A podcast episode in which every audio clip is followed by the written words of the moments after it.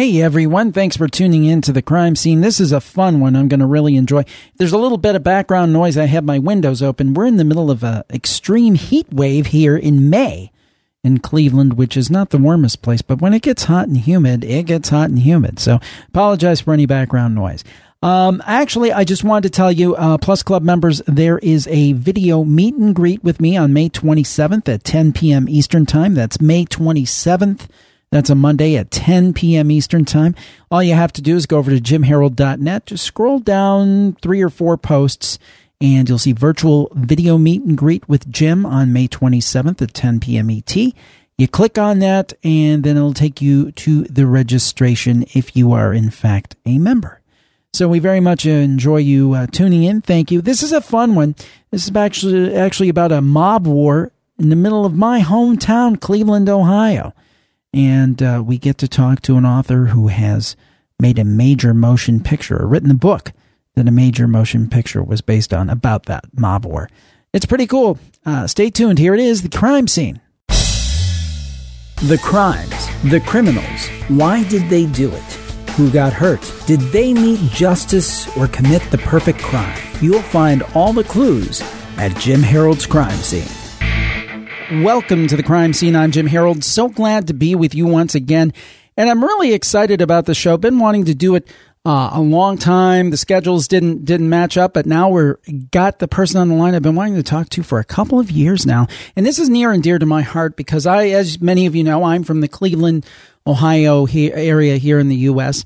And uh, people have many conceptions of Cleveland, Ohio. Now, obviously, right now, if you're interested in true crime, there's a horrible case that's come out of uh, Cleveland with the three young women who were uh, kidnapped uh, for 10 years plus. Just a horrible, horrible thing. And uh, we pray for them and, and wish them best. And moving on from that. But uh, in terms of crime, Cleveland has a, a, legacy that many aren't familiar with the, the legacy of organized crime going back many, many years. And we have a perfect person to talk about that with. It's Rick Porrello. He is our guest. He is an author. He is also the person behind the movie or the creator of To Kill the Irishman, the war that crippled the mafia. Now, that was his book. That was turned into a major Hollywood release with people like Christopher Walken.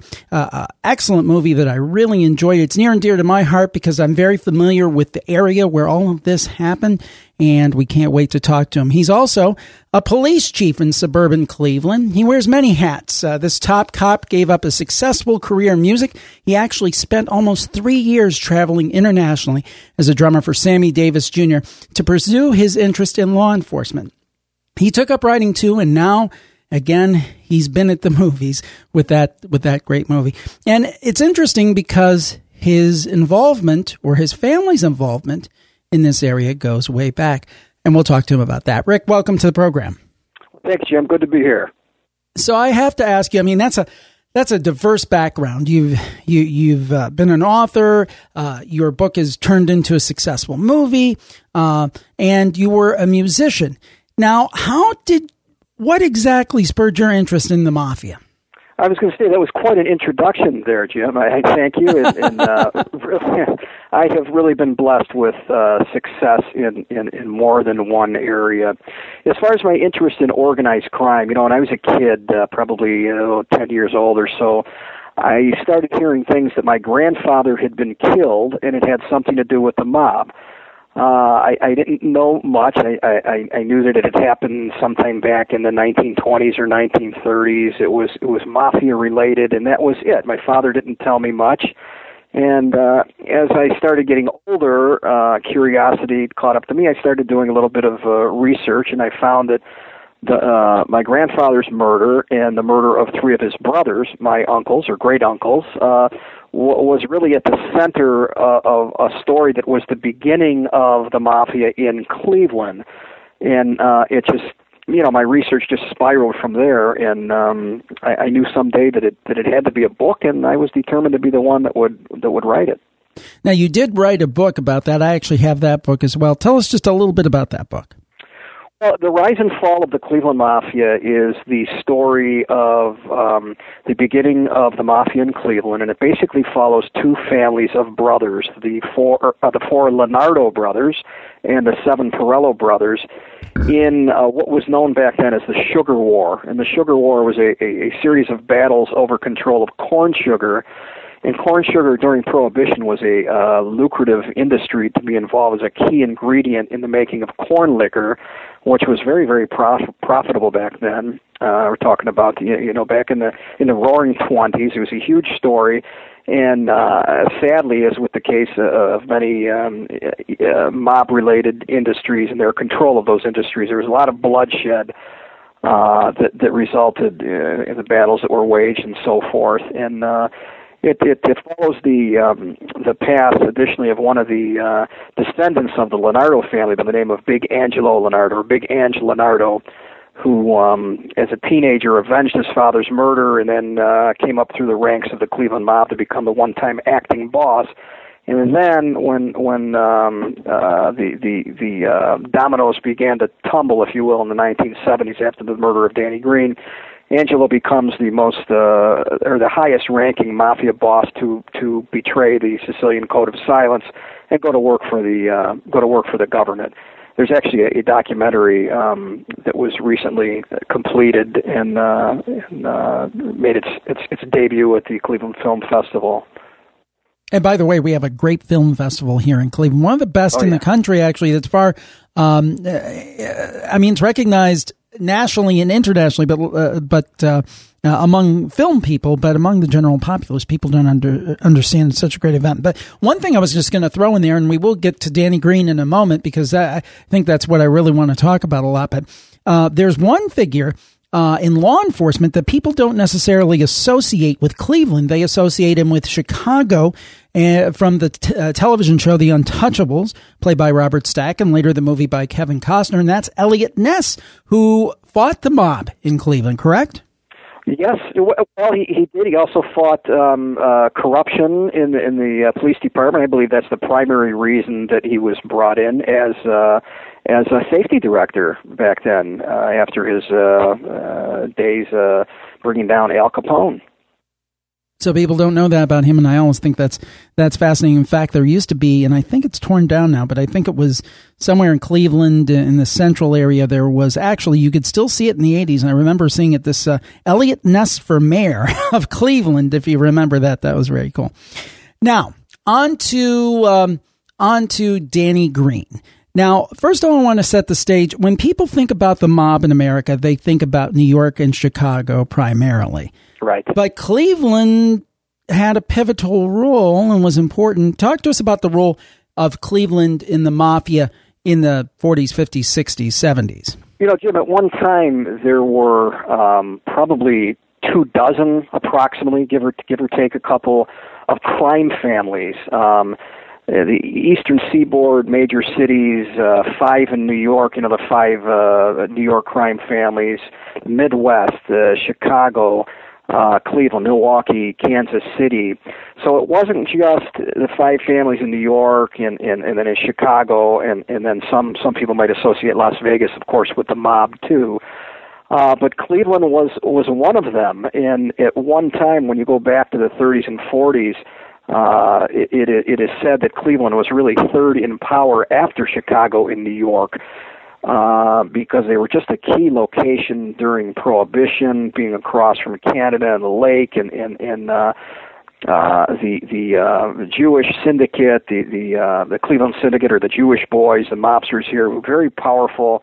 Uh, allied with the Mayfield Road mob um, here in Cleveland and associated uh, closely with the uh, mega mobsters like Lucky Luciano and uh, Meyer Lansky in, in New York. So at one time, Cleveland was really highly, highly ranked among among the uh, crime families across the uh, across the country.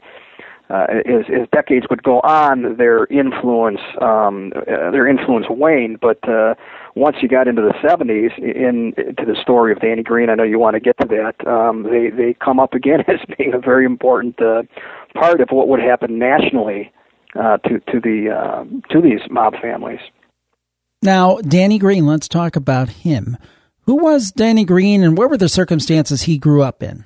Well, you know, a lot a lot of uh, people don't realize Danny Green was actually a, actually a mafia associate. Um, he got involved with the mob. He, he grew up in Cleveland. Uh, he had a very tough childhood. Grew up on the streets. His mother, his mother, I should say first, he, his mother died uh, shortly after he was born.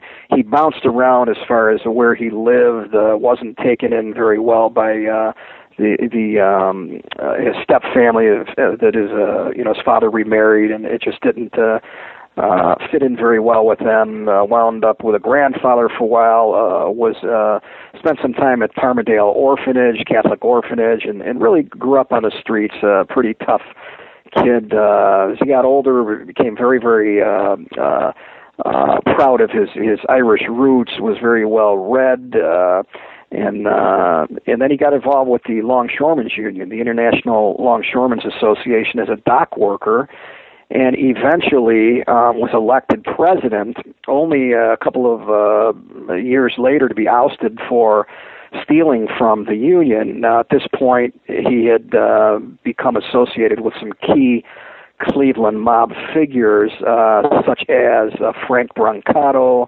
and uh, Shondor Birns, thereby becoming a, a, a mafia associate and uh, from there he he set his eyes his uh, set his uh, his eyes on the uh, throne of the Cleveland mob really, uh, and saw uh, that there was no reason why the Irish couldn't uh, be in be in charge of the um, of the crime family in Cleveland. And saw no reason why it had to be the uh, the Italians who had been uh, you know had been in charge for for decades. That, that brings up an interesting point. Green was very protective and proud of his Irish heritage, wasn't he? He oh, he sure was. Yeah, yeah.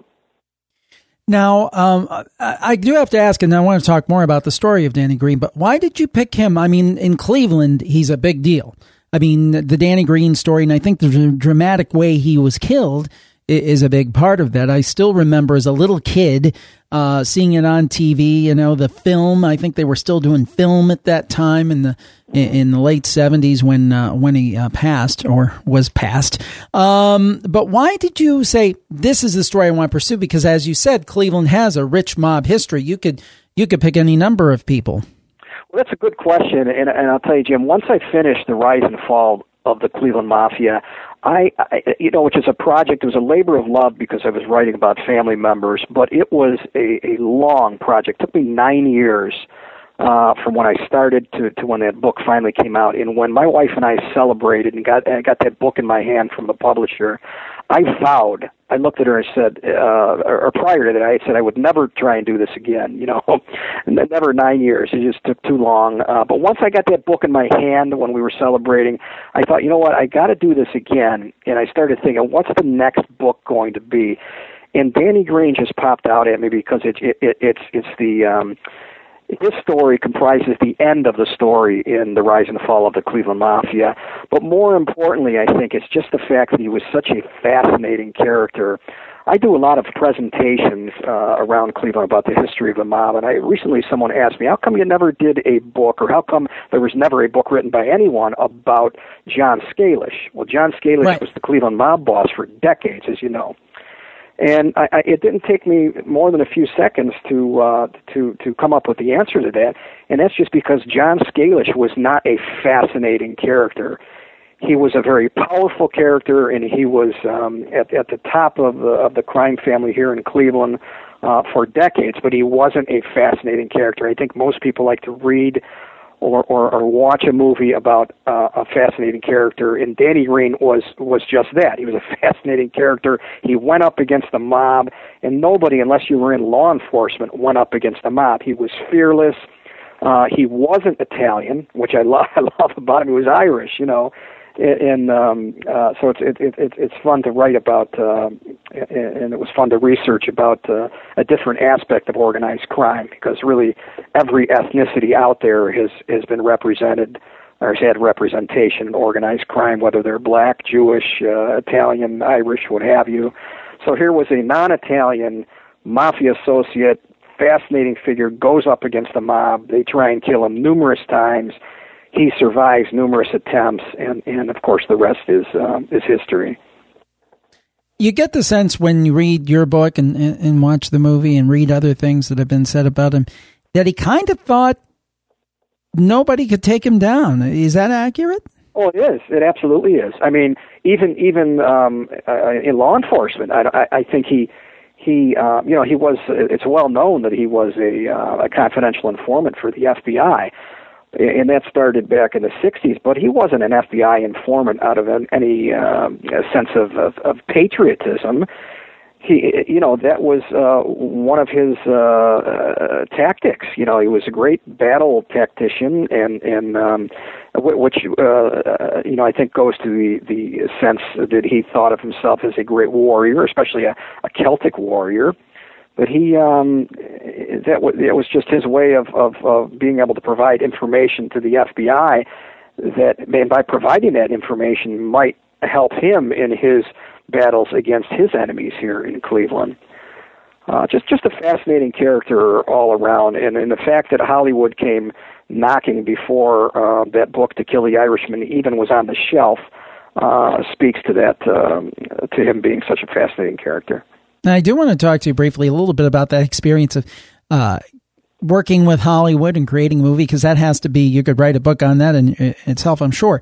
But I, I do want to ask the tool that he used to propel himself uh, to a very prominent position war, was a union. Now, I'm not anti union. My dad was a steel worker, and I think unions have done a lot of good things for people, but I think uh, one would have to be um, totally oblivious if we didn't say that there had been some corruption with certain unions as it relates to the mafia. So, can you talk to us about how he kind of wheedled his way to the leadership of the the Longshoremen's Union and how he used it as a tool to uh, further himself financially and uh, in, in, terms of just in terms of his overall power? Well, you know, my my uh, my father Ray Porrello was a uh, union official. He was the head business agent for the musicians union, and I could tell you, Jim, it, it's it's no secret. Certainly in Cleveland, there were a lot of mobbed up unions uh, even um, you wouldn't wouldn't think of that in the case of the musicians union. I wouldn't say that they were, but they certainly had their connections, and it wasn't just my father. You know, they they were. Um, you know, he my father was sort of on the fringes uh, with, with some of the people that were um, actually at the top of some of the more uh, the unions, the unions that you would consider mobbed up, like the Teamsters, um, the union. But but Danny, uh, yeah, he did utilize the um, his power in the union but I don't think it mattered where he started off. I think he was just destined to take whatever control he could get and and move on from there. But it was by his his involvement as an official in a labor union, whatever union, it, it, you know, it didn't matter. It just happened to be the Longshoremen's Union. And, and he utilized that position in the contacts that he would make, hanging hanging around places like the theatrical to meet different uh, union figures and uh, uh, mobbed up union figures and just mobsters who who who were just who were just mob uh, mobsters who uh, they might not be directly connected to any labor union, and I think this was um, just part of a a, um, a, a, destiny for for Danny Green that he would utilize those um, those contacts and, and the power he gained uh, the the uh, resources and so forth to just propel himself forward and then sort of take a different uh, a different road um, uh, in, in moving into the uh, organized crime arena here in Cleveland. But it could, it could have been any union, and really it could have been any organization that he was with. But but in this case, the the Longshoremen's Union and the contacts that he made as a result of that, that um, uh, d- directly led him to cross paths with important uh, and powerful mob figures. The other thing is, is that he did not uh, hide his light under his bushel, as it were. He wasn't. Uh, he wasn't a technocrat. He wasn't a bureaucratic guy. He was flamboyant. He would go out and do interviews and so forth in the local media to such a extent that uh, Well, you wouldn't think it was too smart, but he certainly did it, uh, didn't he? Tell us a little well, bit about that. It, it, it, wasn't too smart, and um, you know, years ago, uh, the mafia, you know, really any organized crime group is supposed to be a secret group. And back, you know, the 20s and 30s, the mafia was a secret organization. I mean, come the 1970s, 1980s, they are, and, and now they are the most unsecret organization you could have. Anything you want to know about the mob, you can find out. You pick up a book, uh, listen to the the latest organized crime trial that's sure to have a uh, turncoat uh, witness and probably a high ranking one or well placed one testifying. There's movies now. Um, but but yeah, back then uh, that that wasn't the case typically. So he was um, unusual in that regard. Most mobsters, nine out of ten guys, realized that they had to try their best to stay under the radar. You know, ultimately, I think that's a big part of what did John Gotti in. John Gotti was that flamboyant character. He attracted a lot of attention. He got on the front of uh, uh, big magazines. He, you know, liked to take pictures and liked to play up the fact uh, uh, when he when he had a defeat against the uh, uh, against the feds in, in one of his trials, and, and that just put a bigger and bigger target as the years uh, as the years would go by on his back.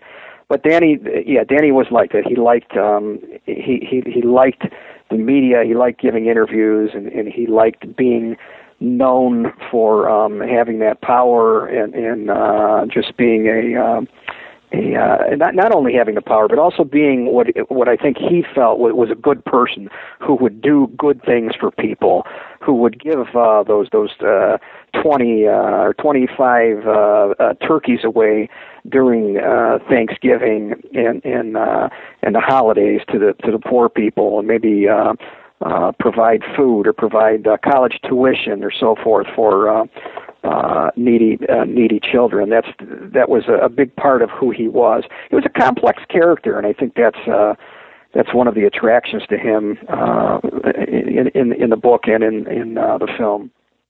Well, I mean, it seemed like he had kind of nine lives. He did have many close calls with bombings and so forth. And then, uh, based uh, on what I read and what you just said, he also saw himself as this kind of invincible um, modern day Robin Hood. He did. He he he really did. And and and there were. You're right. There were numerous attempts um, to kill him. I mean, they they shot at him. Uh, they missed. They they put a bomb on his car. The bomb didn't go off. He took the explosive off and and and, and returned it. Literally returned it to the uh, person who had planted and killed that person. Uh, blew him out the roof of, the roof of the car in two persons, and I speak of Shondor Birns, one of Cleveland's most, or probably Cleveland's most notorious Jewish racketeer.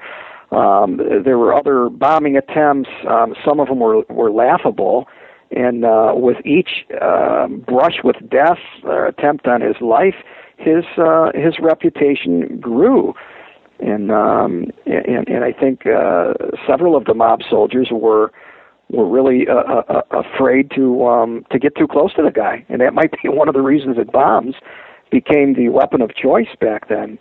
And when the when the big war began, uh, Danny Green and his his partner John Nardi um, uh, they chose to take out two of the most capable enforcers uh, that that the mob boss at the time, Jack Licavoli, had. That being Eugene Ciasullo and the uh, the underboss Leo Moceri. They they uh, the soldier the soldiers were definitely afraid of him. It took a long time to uh, to uh, track him down and, and, and eliminate the uh, the headache as they as they called them. Well, the thing that's interesting is I remember reading in your book that Cleveland, uh, at one point in the 70s, and I didn't know this, I was alive at the time, I was probably five or six years old, but was known as Bomb City, USA. Yes, yes. There were so many bombs going off. Now, it wasn't quite as dramatic as the film. You know, Hollywood uh, dramatizes a lot of, of the true crime stories, and we, we know that. Certainly case with To Kill the Irishman. And, and it, the movie kind of makes it look like there was a major bombing every day. That certainly wasn't the case, but there were many, many bombings um, during that period of time, so much so that the local um, office of the, um, the Federal Bureau of Alcohol, Tobacco, and Firearms tripled their their staffing uh, to deal with the problem. Um, in fact, it's interesting to note too that um, uh, Lyndhurst, you know, that the suburb of Cleveland where I work, um, had some involvement because they had back then one of the first um, bomb disposal units, one of the first bomb squads in the area and it is still uh, still an active unit today within the uh, within the regional law enforcement on the east side of Cleveland and uh, Cuyahoga County. Now, um, I do want to get to kind of the end game and, and tell people a little bit about what ended up happening with Danny Green, but I, I, do want to recommend that people check out the book and the movie. I enjoyed both thoroughly, and the movie is great fun if you're into kind of mafia stories. I mean, uh, it is entertaining, even though you, kind of think, is it right to be entertained by uh, by mobsters? But it is very entertaining if you love true crime. But I do want to ask you a little bit about the movie. What was it like? Um, dealing with Hollywood, creating a movie. You knew the story. You know what it actually was. The push and pull. Um, did you think they did a good job? Was it a good experience? Um, what are your thoughts? Well, I, it was a wonderful experience for me, Jim. I could tell you the the one key figure for me personally is the original producer, a young man by the name of Tommy Reid, whose vision was to bring the story of Danny Green to the big screen. Um, it, it took a long time. Uh, a lot of movies do take a long time. It's actually 13 years but he, he you know he brought on on board uh, partners, Code Entertainment, independent production uh, company, and um, things moved forward. And, and and Tommy Reid did what he said he was going to do. Now, had had this been a, a made for TV film, Jim, a made for cable film, I would have been thrilled. But uh, when my uh, my uh, book and film manager Peter Miller contacted me in early 2009 and said the the film had been greenlighted. I didn't know at that point that it was that it was actually going to be a big screen uh, uh, theatrical release movie, and that's what Tommy Reid promised to do, and, and sure enough, he he got it done. So I am I am I'm really blessed. Uh, I was on set for a week. Um, unfortunately, it wasn't filmed in Cleveland. It was filmed in Detroit, and that was purely a uh, it was the uh, the uh, the economics uh, and the film financing part of it, and that at the time Michigan had a very uh, generous film tax rebate, and uh, that made it possible. Of course, you remember uh, the the economy was not doing. It was the beginning of it when the con- the economy was going south um, nationally. There weren't a lot of movies getting made. Right. So that allowed the film to get made.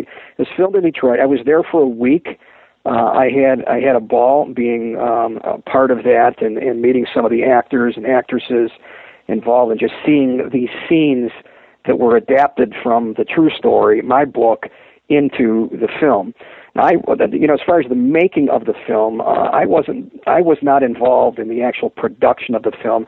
I did not write the um, screenplay, so I had um, r- almost no creative control at, at, at all you know, which is uh, is not um, unusual when a, when a book is um, adapted for film. And really, I had no desire. I mean, being a being a cop at the time and, and uh, being promoted to uh, the police chief's office in 2009, I, I really would not have been able to have have any more involvement than I did. Um, so. Uh, but but all in all, I w- was blessed. I think they did a really good job with the film. Um, um, but it you know, it is an adaptation. It's based on the true story. It's not the true story. And um, and I, I give uh, I give Tommy Reid a, a, a ton of credit. Yeah, I, I, really, and I can't say how much I enjoyed the movie and how much I recommend that people check it out. I'm, I'm sure it's on DVD now. I don't know if it's on the streaming services or not, but um, I, I, would look for it. To Kill an Irishman, I enjoyed it thoroughly. Now it's, it's on DVD, and they also packaged. Tommy produced a, um, uh, uh, and I, I participated in a documentary about Danny Green, and that's actually distributed on the same DVD as the film is. So if you get the DVD, if you, the DVD, if you rent it or you buy it, you've got the film itself, and then you've got the documentary. So it's kind of it's kind of fun to watch the the film first, and then go and look at the documentary and see uh, much more about the actual true story. Well, I have to have to check that out now. I, I hate to kind of say this because I don't want to ruin the story for people, but um, uh, Danny Green was not invincible, and I, I'm actually reminded occasionally I will pass by a certain medical building, and it's oh, yeah. a very um, suburban, normal-looking medical bu- building, nothing sinister. Uh, but something pretty drastic happened there in 1977. Now, what? Ha- tell us what happened.